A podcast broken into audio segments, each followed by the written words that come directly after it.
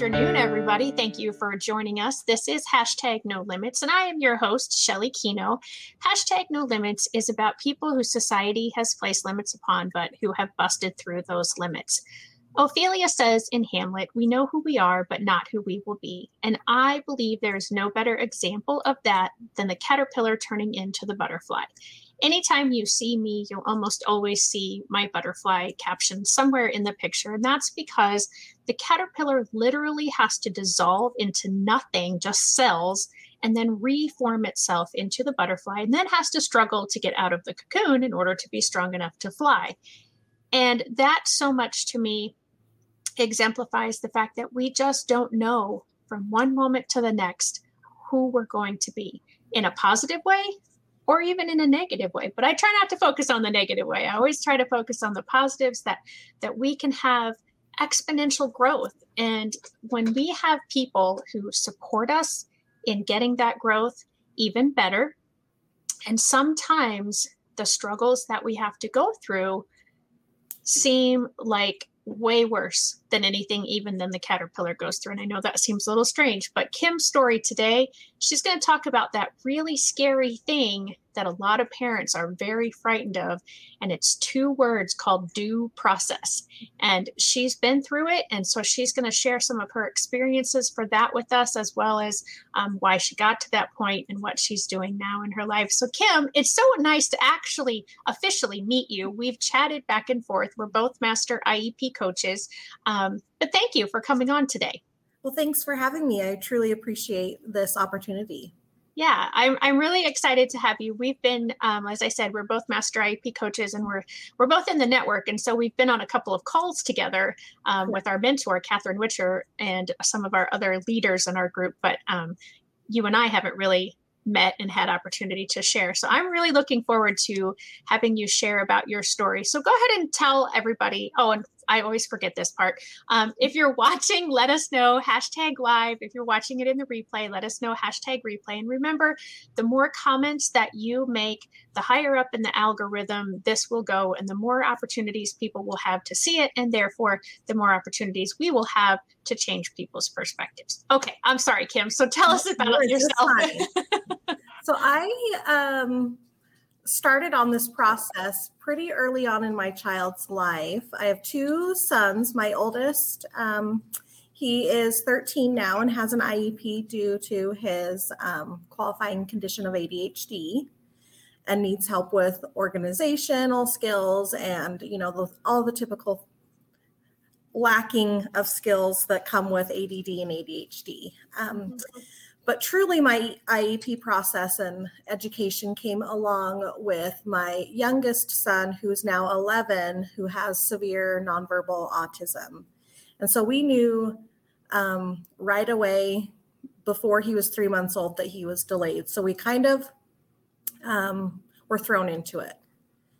So um, we started with early intervention, preschool, kindergarten, and it wasn't until he was in second grade that we really had to, you know, fight for more services at the school. And I hate to use the word fight because I hate the us against them concept. Right. But, um, that's when it it truly began. But I I like your um, metaphor of the butterfly because I do feel like as parents we kind of, you know, our kids are constantly evolving and growing and progressing, but I think we forget to give the parents ourselves credit also.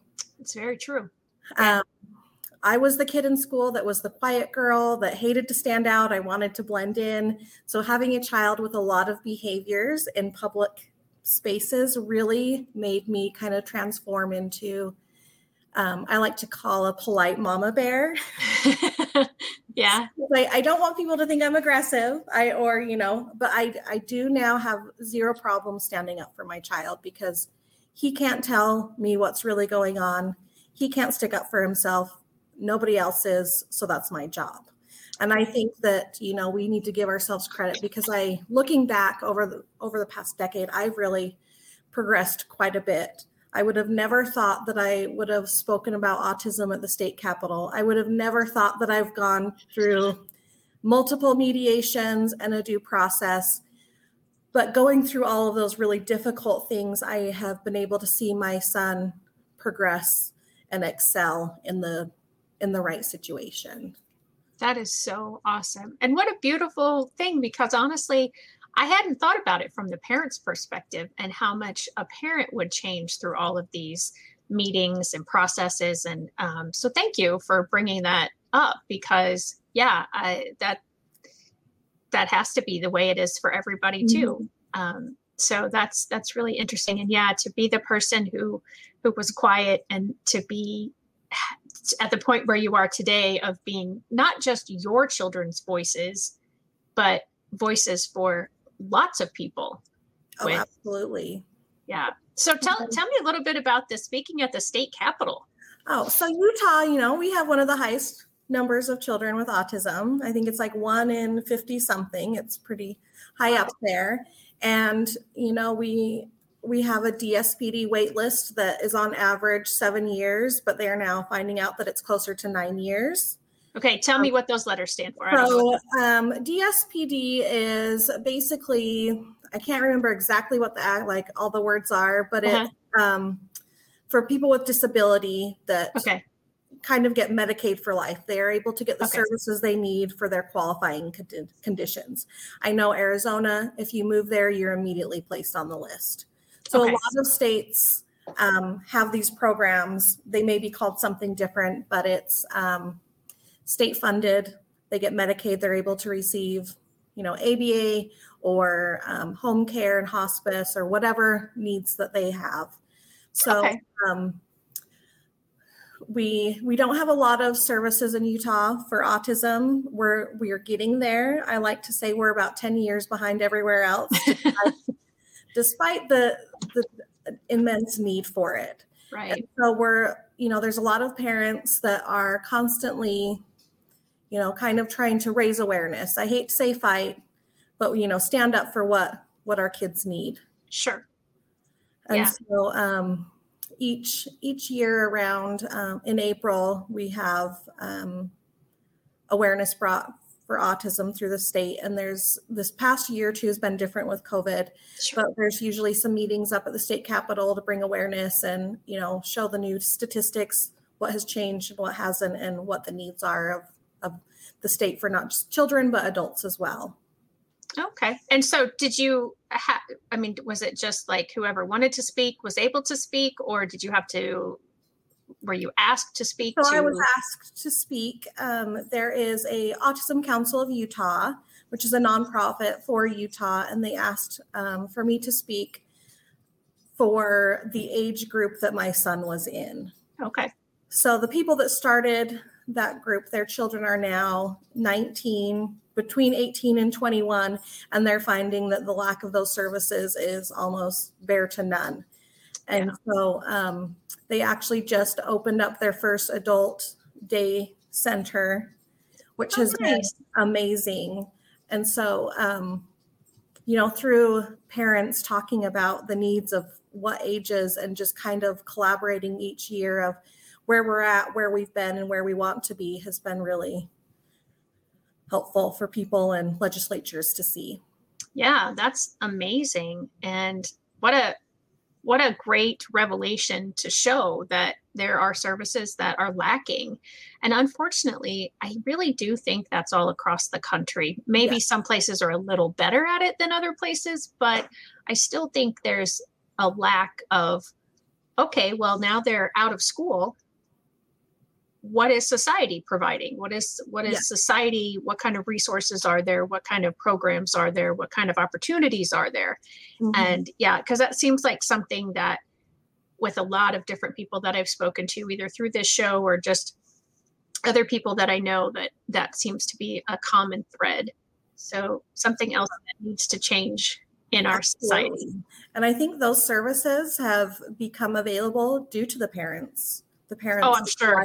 and reaching out and you know expressing the need for that and i think where i'm kind of in the middle where my son's almost a teen i've seen both sides because my son at age three was put into aba where kids that were five that are just a couple years older than my son um, didn't have aba and the difference in my opinion, wow. or you know, early intervention therapy is is drastic.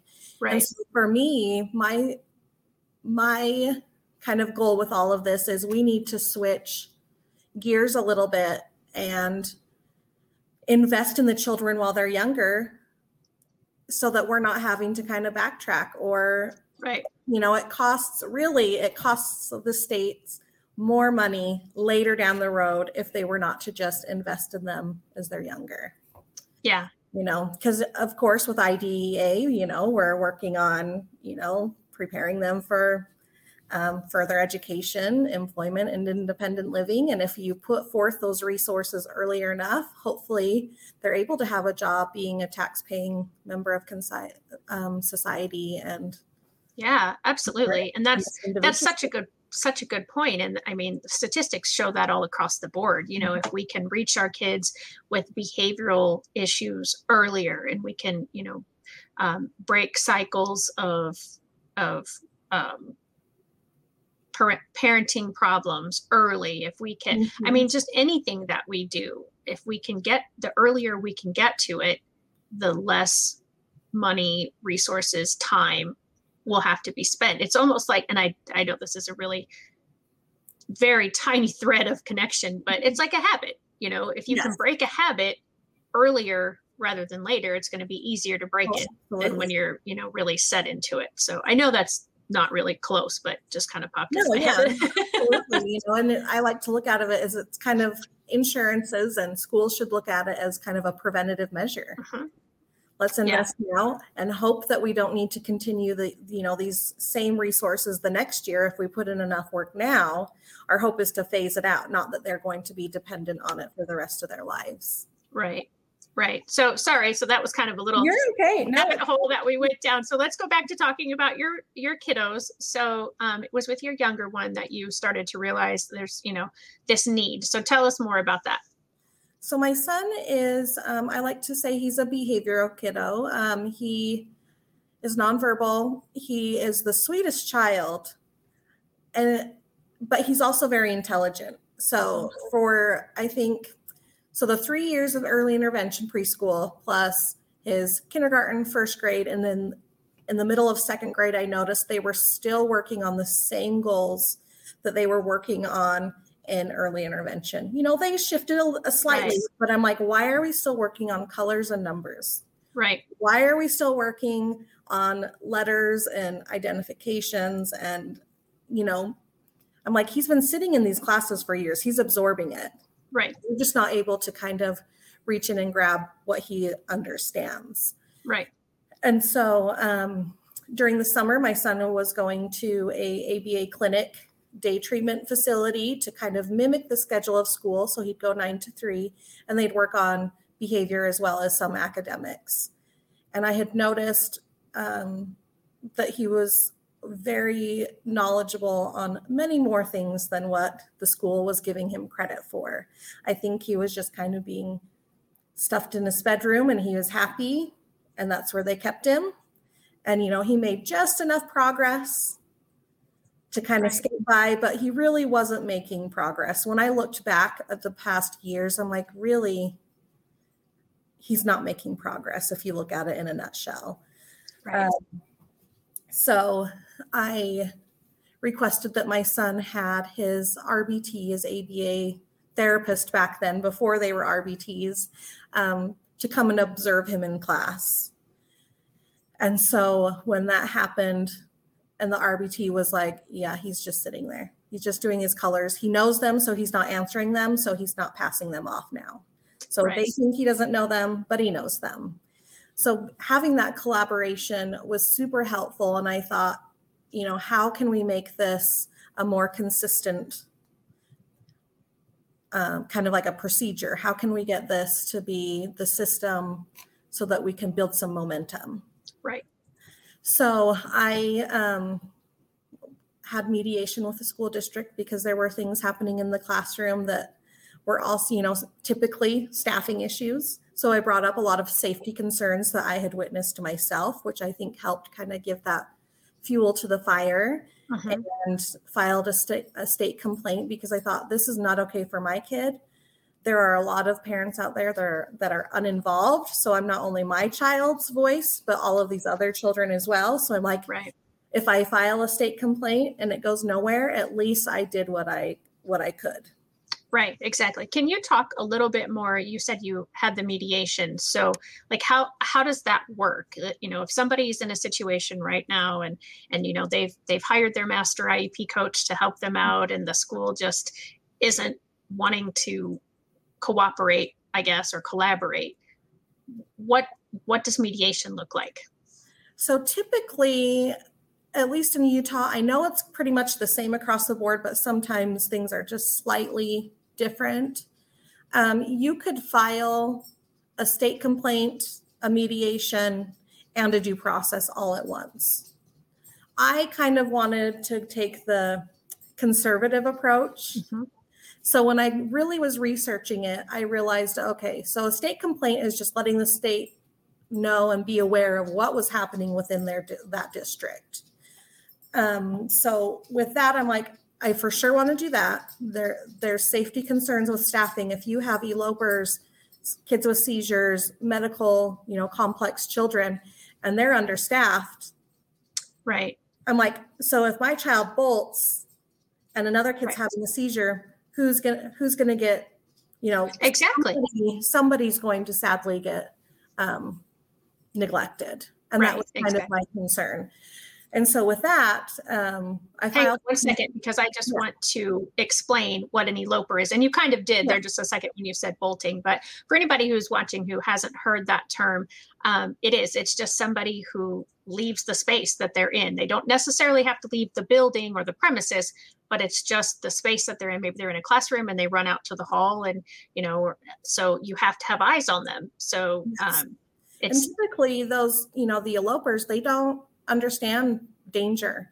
Whether Right. they don't understand danger as a concept in whole, or if their anxiety or whatever is causing them to elope in that moment, typically they are unaware of those, you know, the environment around them. They just bolt, they run, they escape. Right, right, exactly. And oftentimes it's very infrequent, and oftentimes seizures are very infrequent to go with your example. Mhm. Um, but on those rare occasions when they do happen at the same time, you do need to have that enough staff to take care of it. And it's it's difficult, I feel, for a school district to really understand that and want to put the money into it because maybe 90% of the time that person isn't technically needed for the reason that you know we've put that person there but Yes. it's better to, in my personal opinion and i'm not you know an administrator so i learned many years ago that i do not see education through the eyes of administration. Um, but to me it would be like you said it's a safety feature a safety factor. Um, but yeah it's it's oftentimes well we don't need this person 90% of the time. Well but what about that one time that you do and that's kind of my you know with all ieps and behavior intervention plans i i like to stress the this is not likely to happen Mhm. but it's not unlike like it's, it's not impossible. Yes. And so i like to have a plan in place because you need a plan in place i Right. mean that's what insurance is for. That is what fire drills are for. How often do, sc- Right. do schools actually catch on fire? But how often do you have fire drills? Right. and it applies to special education and i kind of um, i like to phrase things in a way that makes school districts understand. They know numbers. They know money. They don't care Right. about feelings. I mean i like to think they do but you know they they have their budget and that's how Right. they do things and i just phrased the question you know the sped classroom is right outside of the busing zone oh yeah son elopes. I'm like, I witnessed a child have a seizure. My son elope. If I weren't there and he was hit by a bus, I said, I don't want to be this person, but who would I be suing? Would I be suing you or the city? Right And that was kind of like, oh, we'd never thought of that before. Right so it was kind of, I don't want to say it was threatening, but it was just facts. You know, it like, is absolutely of when this happens, if it continues the way it does, my son is smart. He knows when people are not paying attention, and that is when he runs. Mm-hmm. As soon as everyone else is kind of busy in their own world, my son's like, Great, I can go to recess. No one's watching me. Right. And it's not malicious. Like I'm, I'm no. so glad you said that, you know, that, oh, I can go to recess now, or oh, it must be recess time because, you know, everybody's busy. Or it was something scary is happening. I got to get out of here. Right. Yeah. So it isn't that your child is like being malicious and, and leaving the room. It's like you said, it's either, oh, it's, I want, I can go play now because everybody's busy or, you know, like you said, it's something scary, especially I would think when a child is having a seizure, that would be scary for any of the other students around, you know? Yeah, um, absolutely. And that's, that's the disability, you know, it's not, it's not just children in general. I mean, most kids though, I think would be scared. Right. And, and that's, then, yeah, that's such a good point with the fire drills because we would have to, um, we had a plan in place. We had a safety plan Mm-hmm. You know, if this happens and you have an eloper or you have someone who just freezes because of the fire alarm, you know, and they don't want to move and they and they're just literally frozen. Well, you know, if I'm in charge of five students, but one of my students literally will not cannot move and like i don't know maybe we have to pick that person up you know and and carry them in our arms well i'm not necessarily i've got to have somebody to help me you know so yeah. having to have those thoughts and discussions ahead of time in order to put those things in place is very crucial and very important. And I think the safety part, honestly, is probably the least talked about at IEP meetings. Absolutely. Absolutely. And I feel like that's the one kind of keyword districts kind of perk up at is safety because they don't want lawsuits. Right. They don't want to be held accountable. And, you know, with with the state complaint, we we did have a meet a meeting. It wasn't our mediation, but that was the meeting of okay. So when this happens, because if we keep going the way it is, what will be the plan in place? Right. And I was in a roundabout way told, well, then your son, because we're having this conversation, your son will take precedence. And I thought, that's you, you know, it's semantics. Right you know, the district, they didn't want to put anything in writing. They didn't want to really be held accountable. Right. So that's when I thought, you know, that's not protecting my son and it's not it really not protecting the other children. And that's neglect. And so that's when I decided we're going to do a mediation because I feel like what they're saying, even though a mediator is a neutral party, the district needs to be held accountable for what they are claiming to provide and if that's right. ethical. Well, yeah, to say since we're having this conversation, your child will take precedence. So, what if the other parent stood up and said, Well, you know, what are you going to do about my child? And then they tell that parent the same thing. yes. Oh, absolutely. Because, you know, unfortunately, I, I, I previously lived in a small town where this was happening, and I knew a lot of the staff members at the school, and I had rumors that you know, the special ed director would leave and would say, I know we told that to the parent, but we're not doing that because wow. it's not written down. If it's not written down, it didn't happen, which is, you know, one of the number one rules with special education and IEPs. If it didn't wasn't written down, it never happened. Yeah, that is so true. If it's not in the IEP, it is not going to happen. Yeah. So, okay, so you filed the state complaint and you went through mediation. Can you give a little example of what kind of happened in your situation? And it may not be the exact same situation everywhere that this would happen this way.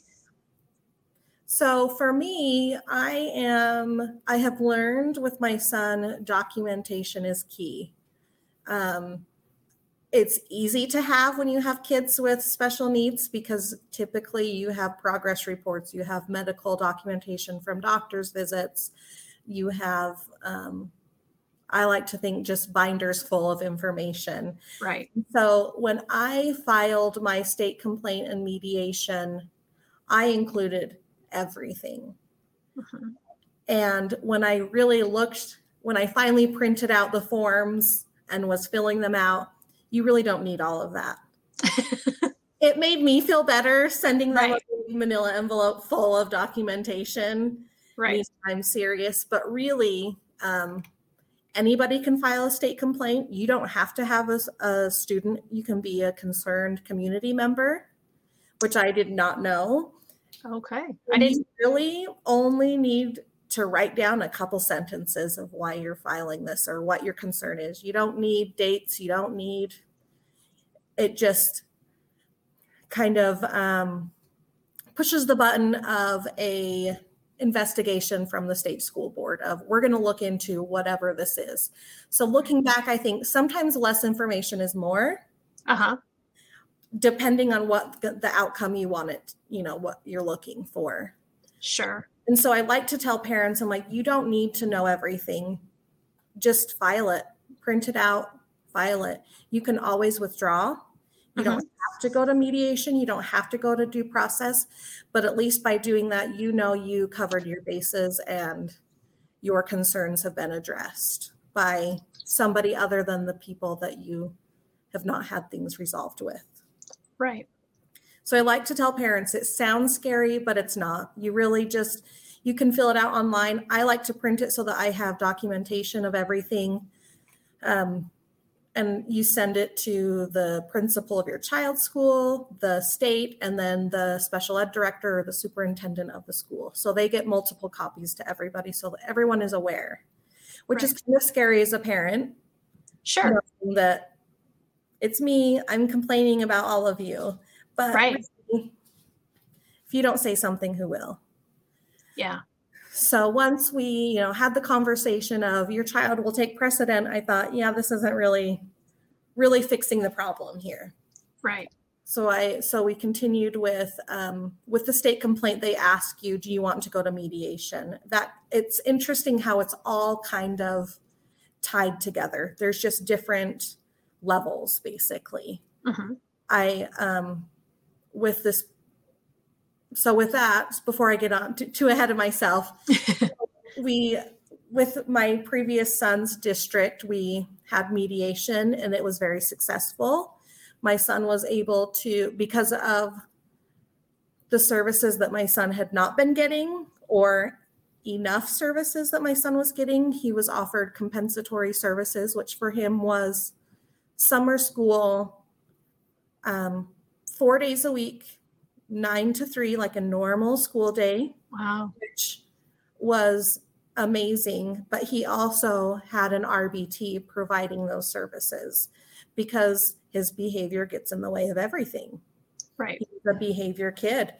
And when he went to um, the next school year, he the first day he walked into his class with that RBT, the teacher had him do a spelling test. He spelled 100% on his spelling test. They were having him, they wow. could not, he didn't know his letters and numbers and colors. And I thought, I did, he kind of excelled and surpassed my expectations of what I thought he knew.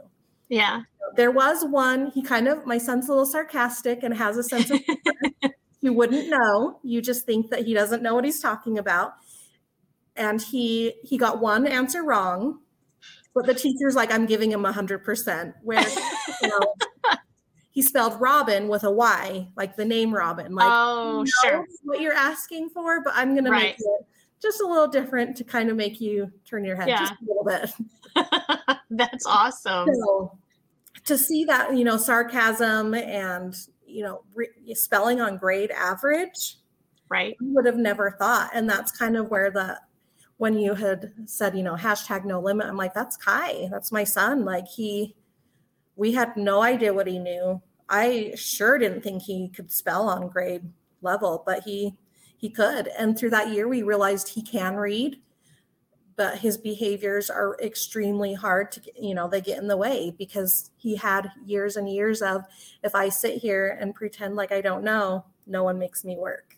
So now we're kind of backtracking with all of that. And after three years of working with an RBT, we were down to little to no behaviors during the day. And he was spending 60% of his day in a general ed classroom. You know, his, awesome. his work was modified.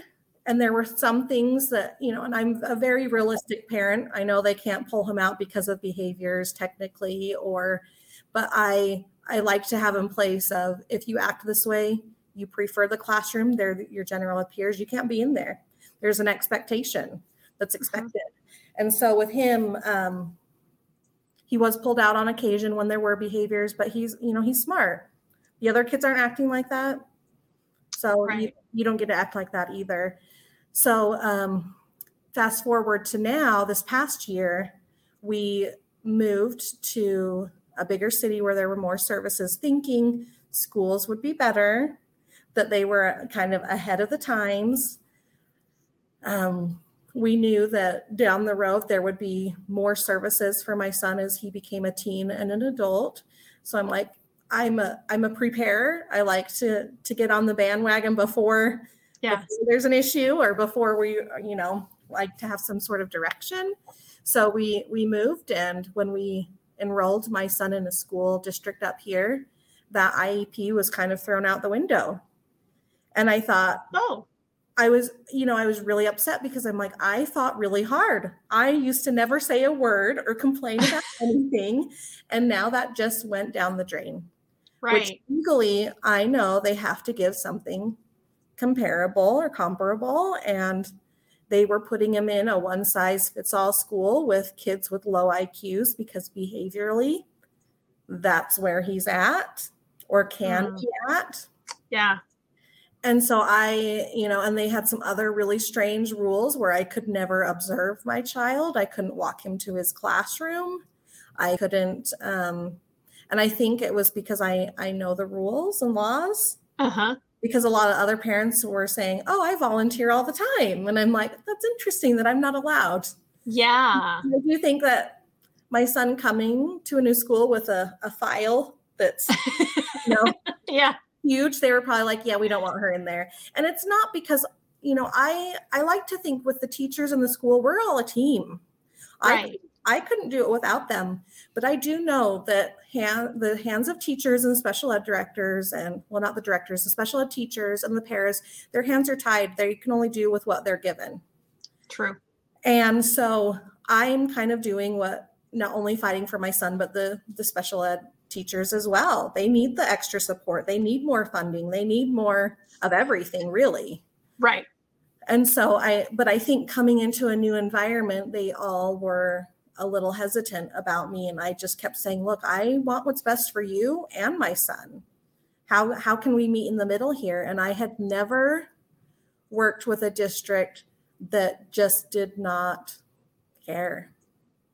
They yeah. just wanted to, you know, and I think sadly that that is what most districts are like. They don't care what the parents have to say at a you know at a district level because moving in, I had to go through a district level. If I went in through a school level, I think it would be slightly different. Sure. I would hope so, at least. Yeah. yes, I hope so as well. But um, so with that, where my son was put into, you know, he he didn't have an R- RBT or an aid one on one. He was not spending even half of his day around special ed. Um, I mean, general ed kids. It was drastically different. And I thought, yeah. how do they think that that's okay? Right. Just because he's going to a this really fantastic, which it is a fantastic school. They have swimming, they have art and music time, which is fabulous. Wow, yeah. And if you have a lower IQ child, but for a kid that can read and spell and socialize with kids his age, that's not a good fit. Right. So that's when, you know, I thought, well, I've been through this before. I'm scrapping the state complaint because I don't need, I know that they'll investigate with a mediation. Right. So because I'm not like, I'm not going to go in with my guns blazing, I'm not going to go in really upset. Um, I was like, well, let's try and mediate. And this, the previous time I didn't have an attorney with my district before, but I thought this district is a lot bigger they have a lot more money and they seem to really be hesitant on any suggestions whatsoever. And so I I hired an attorney and we have it's now been going on for over a year now of mediations. You know, we agreed on a mediation. You know, both sides don't agree that it was well, I don't agree that it was upheld the way it should have been Okay. It comes down to like the districts like to say semantics. Right. And so um, with that, I thought, you know, my son's not progressing. A lot hasn't changed. So we're gonna we're just gonna do due process. It was a little intimidating, but I thought any anybody outside of the situation, if they look at the documentation of the progress of how my son was before and where he's at now, it's going to be a night and day difference that they're going to notice that and see that and rule on in our favor. Yeah. So so that's kind of where we're at now where we're we are waiting for the judges or the hearing officers decision which through this due process has been a constant reminder that it's special ed, but it's also truly a legal um, situation where Right. there are things that I want to bring up, and my attorney's like, "Well, you can't because that wasn't included," and I'm Got like, it.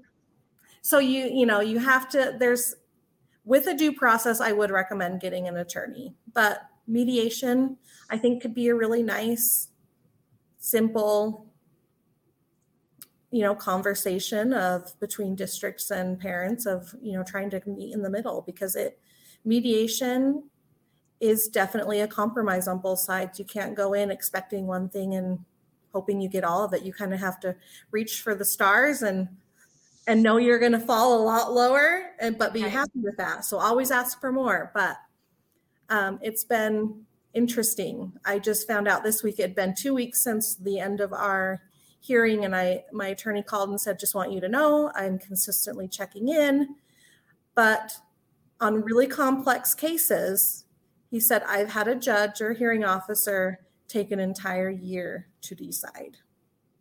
So, in that situation, what is going on with your son and his education at this time? And that's kind of where it's frustrating for me and I can always say I'll let you know what ends up Um, but right now, he's still in the situation that we had agreed upon through our mediation. That I like to say it's okay. Mhm. I I still have safety concerns. Um, my son is eloping from school still. Um, he's running through the parking lot. Like it's continually escalating. So, and I think with that, it gives a little fuel to the fire for our attorney to say, "Hey, there's some safety concerns." Sure. summer i i don't know Right. so he's you know he's attending esy currently um, his iep still is the same as it was previously um, and that's kind of where he's at right now but i think with the amount of time that it takes as long as we you know i'm 98% sure we're going to win but there's always that 2% Oh, sure. you know you can't Yeah. can't be sure because it's not you deciding Right. that I, you know, I worry about. But I think if it's another, if it's a year, which my attorney's like, it should not not be a year for this type of situation. Um, I would just tack that on as time for compensatory services. Got it. And I think a lot of people may not know what compensatory services are. I don't I know. was just going to ask you to explain that. so with uh, with mediation you're typically going in and saying my son's not getting what he needs or my child is not getting whatever they need or this is a safety issue so a compensatory service is like how are we going to make up for lost time or lost services and that can look like a lot of different things. And i think that's where that um, the mediation comes in of going back and forth of kind of bartering of okay what if we give this? That's not enough. 'Cause- and i will tell you districts in every mediation i've ever had or have heard about they come with the lowest offer that it is just embarrassing. Because they don't want to have to do anything extra so and so that's what they always come with so that's why i always ask real high and I just wonder um, with schools, I really, because I am a former teacher and I, so I've worked in several districts throughout my, my career. And um, I, I, I think from the school's perspective, they think if they give in to one family, oh, a hundred percent, then every other family that's got a similar situation is going to expect the same thing or you know think that they can file due process or go through mediation and win and you know that the and and so i think in a sense the school in a in a wide setting is thinking we have to protect ourselves. Yes. And not that that excuses them but i always try to like see if i can figure out you know like what is the other side thinking you know no matter what mm-hmm. kind of discussion or what sort yes. of you know because as as our mentor catherine has said you know behaviors are communication so what is what is their behavior communicating oh, or, you know amazing. what is knowing having a behavior kid myself and watching people in administration that don't really work with these kids is uh-huh. fascinating to me that they are the ones making these decisions and yeah. i do believe you know with my first mediation i did sign a non-disclosure agreement but when my attorney looked at it, he's like, all this is is saying is that you can't discuss how you got to this place. Oh, got it. Okay. Because he's like, because it's obvious. Everyone can see what what he's getting. You can't, you right. know, if they pick him up on a bus on a Wednesday when there's no ESY, what are, what are you going to say? Oh, I don't know. They're just I don't know. School just you know? came to pick him up today. yeah. So, and if they were to ask the bus driver though, or the bus driver tells one of his bus driver friends, "Oh yeah, awesome! I get this kid. I get to work more hours during the summer because some kid gets you know like right. It's going to get out, and I do think right. districts try to keep those cards close to them, mm-hmm. but I think that it is a really empty. I don't want to call it a threat, but I don't know what else to call it. Yeah. That it's they don't want other people to know. Right. And that's kind of where I'm like, other people should know because it's not if your child is having this problem your child is not the only child with this problem and unfortunately that's probably true um, you know, yes even with outside of the realm of special education if you have i don't know there could be so many other legal issues in a school setting but if there's an unfortunate teacher to student inappropriate relationship, I can almost guarantee you that that is not the only student that it has occurred with or was attempted with. Right. If there is cheating going on in a classroom so that kids can continue to play sports, it is not just one student. So right. really it is typically it is either a teacher, a school or a district wide program. And my thought with everything is is the system is a broken system. One person can't change it. Right. We can change as many students' IEPs and their systems as much as possible. Hopefully, over time, it can slowly improve, or at least improve in each area of where you're a master IEP coach, or you know, in small clusters.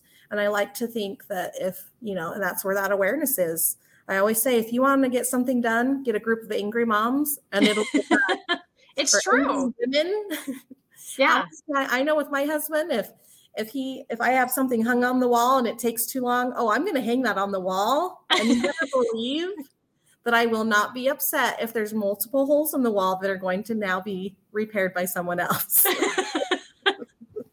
so there's there's two things that I want to kind of I want to comment about. So I want to um, so I'm, I'm this one's behavior. Okay, so okay, perfect. some of the things about your behavior. So the thing I want to say before that though is you talked about how that mediation that you were a part of and how you know and other ones that you've heard about the school comes in with this very low almost embarrassing mm-hmm. offer and you know the law is the minimum yes. that the school has to do Yes. And I I interviewed someone a while back on the show and she said and I don't remember if it was during our conversation that was recorded or if it was in another conversation but she said, "You know, I've heard the saying so often, well it's the least I could do."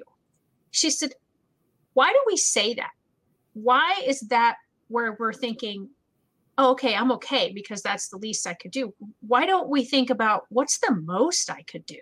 Yes. You know, and and I and that has really changed how I look at situations and you know how I try to talk with school districts and families when I'm working with them and say, you know, okay, we do have this law and this this is the minimum requirement. Mm-hmm. But there is a lot more that we could do that would, you know, fall under the okay part of doing this for this individual child that would be appropriate for this particular child. So i just wanted to you know to to point that out that you had that coming in with that bare minimum or even below bare minimum sometimes it seems like. But you talked about your son's behaviors and so often when people at least i know in my experiences it's been this way but uh, maybe this isn't the case for everybody when you talk about behaviors people seem to automatically think about very overt behaviors you know very disruptive behaviors the mm-hmm. kind that get a person in trouble but the behaviors that you refer to and i think that oftentimes get overlooked are those quiet withdrawn as you said, your son knew what he needed to do mm-hmm. to maintain and not be having a lot of expectations on him, either behaviorally or academically. He was learning all of that time.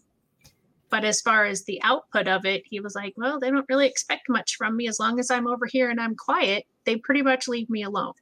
Yes.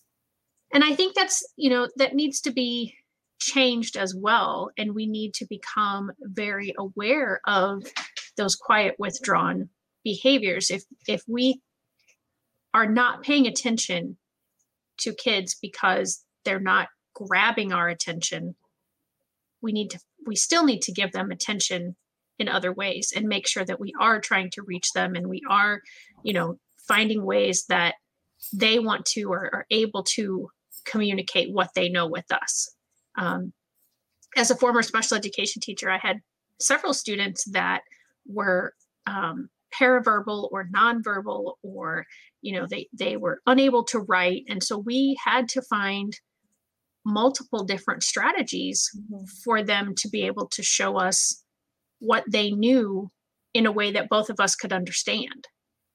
Yes. And uh, you know, I still I still had one student that I feel like I never, I was just so close to we had we had finally found a communication device where he could operate it with his elbow he had a switch and then he would mm-hmm. have to mm-hmm. scan and um, I, we were just getting there where he was getting real good control and, and then he left our district to go to um, a higher grade level that we didn't offer in our building.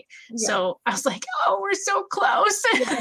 It's so hard, so sad. Yeah. Teacher, I can imagine all that hard work and you don't get to see how it pays out. Yeah. Yeah. So um, I think the, you know, that's just key that we need to make sure that we're paying attention to all of our students, whether they're demanding it or not. Yes.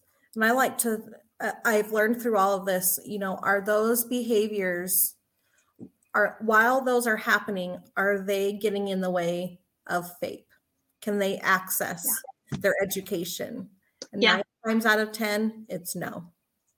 So I think as long as you are keep that in the back of your mind, are they able to access ed- their education, whatever that looks like, while this is occurring?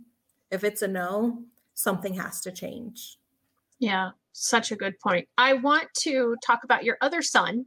Yes. Because he also has an IEP. We only have about 10 minutes left. So I, I you know, want to try to cover because um, oftentimes somebody with ADHD or ADD is not provided an IEP, but given a 504. And yes. for anybody who doesn't know the difference, a very simple, generic way to describe it is a 504 provides accommodations and modifications an IEP provides that and specially designed instruction. Yes, or so, even therapies. Right. In my mind, that's how I like to come, you know, right. the ones into of this, you know, IEPs, they get more therapies and things that are specially designed specifically for them. Right. So tell us about your your other son who also has an IEP and how that process went. So with him, he was the kid that zero behaviors, amazing kid in class, had friends, but you know, when it was time to work, he looked like he was working. He was quiet, he was well behaved, but he never turned in assignments. He never completed assignments. He never, as soon as things got to the point where he had to have some sort of organization to complete something, it never happened. Okay. Um, you know, he did get distracted a lot, but um, when he finally did get an IEP, and I like to tell the story because I think a lot of parents can relate to this. And I thought, you know, we don't give our kids enough credit with how smart they are. Right. His teacher, he didn't have, you know, there's really great teachers, and then there's teachers that I like to call the teachers that are about to retire that are just kind of pushing through the last couple of years that are tired. And yeah. he had one of those. And the teacher came to me and said, I don't know what's going on with Dax. He sits in class. He looks like he's working, but when I go over there and ask him to turn something in, he doesn't respond. Hmm. And I thought, that's weird. He doesn't, yeah. he doesn't even say, like, sorry, I didn't finish, or I don't know where it is, or he just doesn't respond. Yeah. So I asked him about it. I'm like, why are you not responding to your teacher? You need to at least answer someone when they speak to you. That's rude. Like that's so right. not okay. Yeah. a lot about social because of his brother. Like, this is not okay. You clearly can see this. And he said, I my the reason why I don't say anything is because no, I didn't finish it or I forgot to bring it from home. But if I tell her that, she takes away what's called a hawk buck, which is like their school's money. Oh. He's like, but if I ignore her, she doesn't take it away. Okay. walks away. And I'm like, that makes a lot of sense. Yeah. And I don't blame him because he's, you know, he's getting called out and he's learned, well, if I don't say anything, she doesn't take it away. Is that okay? No. But do I understand right. coming from? Yes. So he has the ability clearly to to, to the thought process of getting things done and you know right. but just those little holes along the way those gaps and so um we we talked about a 504 and i looked at a 504 you know online of what the differences are and i thought you know these kids with add and adhd they really need a little extra mental health help mm-hmm. I I don't remember what the quote was, but I read it somewhere where it's basically with kids that have ADD or ADHD by the time they hit age 10, they have received you know a certain number of negative comments yeah. compared to their general ed peers or typical. Yeah. And it's an astronomical number. I don't know yes. either what the like number is, but it's heartbreaking. Yeah and so I, you know, and my husband has ADD. We have learned along the way. After my son was diagnosed, I'm like, oh, the apple does not fall far from the tree. and you know, my husband he is is great. He's successful, but he does still to this day kind of struggle with um, constructive criticism. He can accept it, but he truly beats himself up about it. Where I'm like, it's fine, just take it, fix it, move on. Right but he really beats himself up and i think it's because you know when you're younger and you're constantly told you're not good enough or try again or what's wrong with you why can't you do this? Yeah. Um and with my son i do notice that a little bit. And so at school i'm like he needs that extra therapy just even some talk therapy of someone to help him. Like his goal right now i can't tell you exactly what the words are but i really really like it where it's you know the the therapist will come in and say this is a problem. Let's look at, you know, problems you could be having. Is it a big problem or a little problem? And how are we going to react to it? And then how are we going to fix it? So that you can, you know, he can build on those. How do I react to this? How do I look at myself when this thing, this sort of problem right. arises? And I'm like, that's what he needs socially he's pretty much fine but i think you know when there are those when they're put down a lot, I think over time they slowly get a little behind socially. Not enough that you mm-hmm. really notice, right. but when you're aware of it, you do. Yeah. And um, I, I see that with those with those kids that are in that ADD world, and so he does need that extra help with not only organization and extra time allotted on assignments or you know a different environment for testing but they also need somebody you know the school needs to be a little more held accountable for helping him with his mental health and social needs. Right and that's where that specially designed instruction comes in like we talked about the differences there between the two documents and yeah so often even in an iep when i see accommodations in there it'll say things and it's not just for students with ADD or ADHD, but many students have organizational deficits or, you know, the executive functioning kinds of skills. Yeah. And it'll just say things like, oh, you know, they're going to have a, a color coded binder for their classes. Well, that's great. And that could be very helpful, but who's going to teach them how to use this color coded yes. binder system? And who's going to teach them and check in on them that it's they're utilizing it and who's going to reteach it when they're not you know? And yeah. so just going over those kinds of that's actually specially designed instruction and a lot of times teachers don't get, don't understand that. And i'll be honest i probably necessarily wouldn't have caught on to that myself either until well, executive somebody would have explained it. that world is it's an interesting area for sure yeah. I think everyone could use a little help with their executive functioning at times. I think so too. And in two weeks, I think it's two weeks, it's the last um, hashtag no limits of this month. I'm actually having a gentleman on, and that is his specialty is executive functioning. His that. name is Seth Perler. So if you've never heard of him, um, check him out. He he himself had executive functioning deficits when he was growing up, and he talks about all the things that he's done and you know ways that have helped him and he's passing along all those strategies. Um, and i've i've been watching him for probably a year year and a half now and yeah it's just amazing the the again because somebody's gone through it and how they can explain differently than someone who hasn't gone through it. Oh absolutely.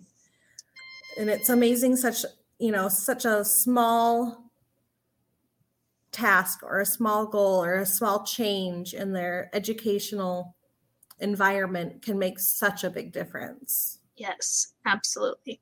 Well, Kim, we just have a, a, couple more minutes. So I want to make sure that, you know, if anybody wants to reach out to you to get more information or to follow you, how can they do that? Where would they find you? Uh, Instagram and Facebook. Uh, I do, I believe it's under Kim Deverall IEP Consulting. Okay, perfect. So no website yet? Well, it's up there yet, but it is yeah. So okay.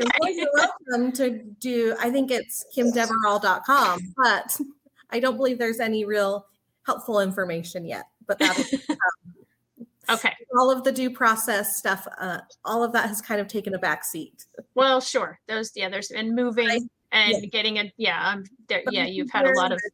With all of this, it'll it'll be it'll come back twofold. It will definitely help with in my experience with other parents. Yeah, most definitely. Well, thank you again so much for sharing your story and your journey and your children's journeys. Is there any last parting words that you want to share? I don't want you to leave anything out there that you didn't get to say. I don't think so. I, you know, I my thing is just, you know, don't forget that you yourself as a parent can consistently grow and change and it you know you have to and i think it's it's a really it's cheesy but a beautiful thing to watch a parent evolve with their child because yeah. you can't you know you go in as a mom knowing nothing and you come out along the way consistently evolving and changing and being you know bettering yourself and not only your child so don't forget that and don't forget or hesitate to speak out. No one's going to care. Yeah. Yes, you can ruffle a few feathers along the way, but I guarantee you're not going to be the only one and you won't be the last. So do that's what you got to do. Yeah. Become a butterfly with your child. That, yes. That's so such a cool way to look at it. Well, again, thank you so much. And thank you to everyone who is watching, whether live or in replay. And if you want to reach out to me, shelleykenow.com or Kim Deverall, IEP consultant, you can find her on Instagram or Facebook. See you all next week. Thank you very Thanks much. Bye bye.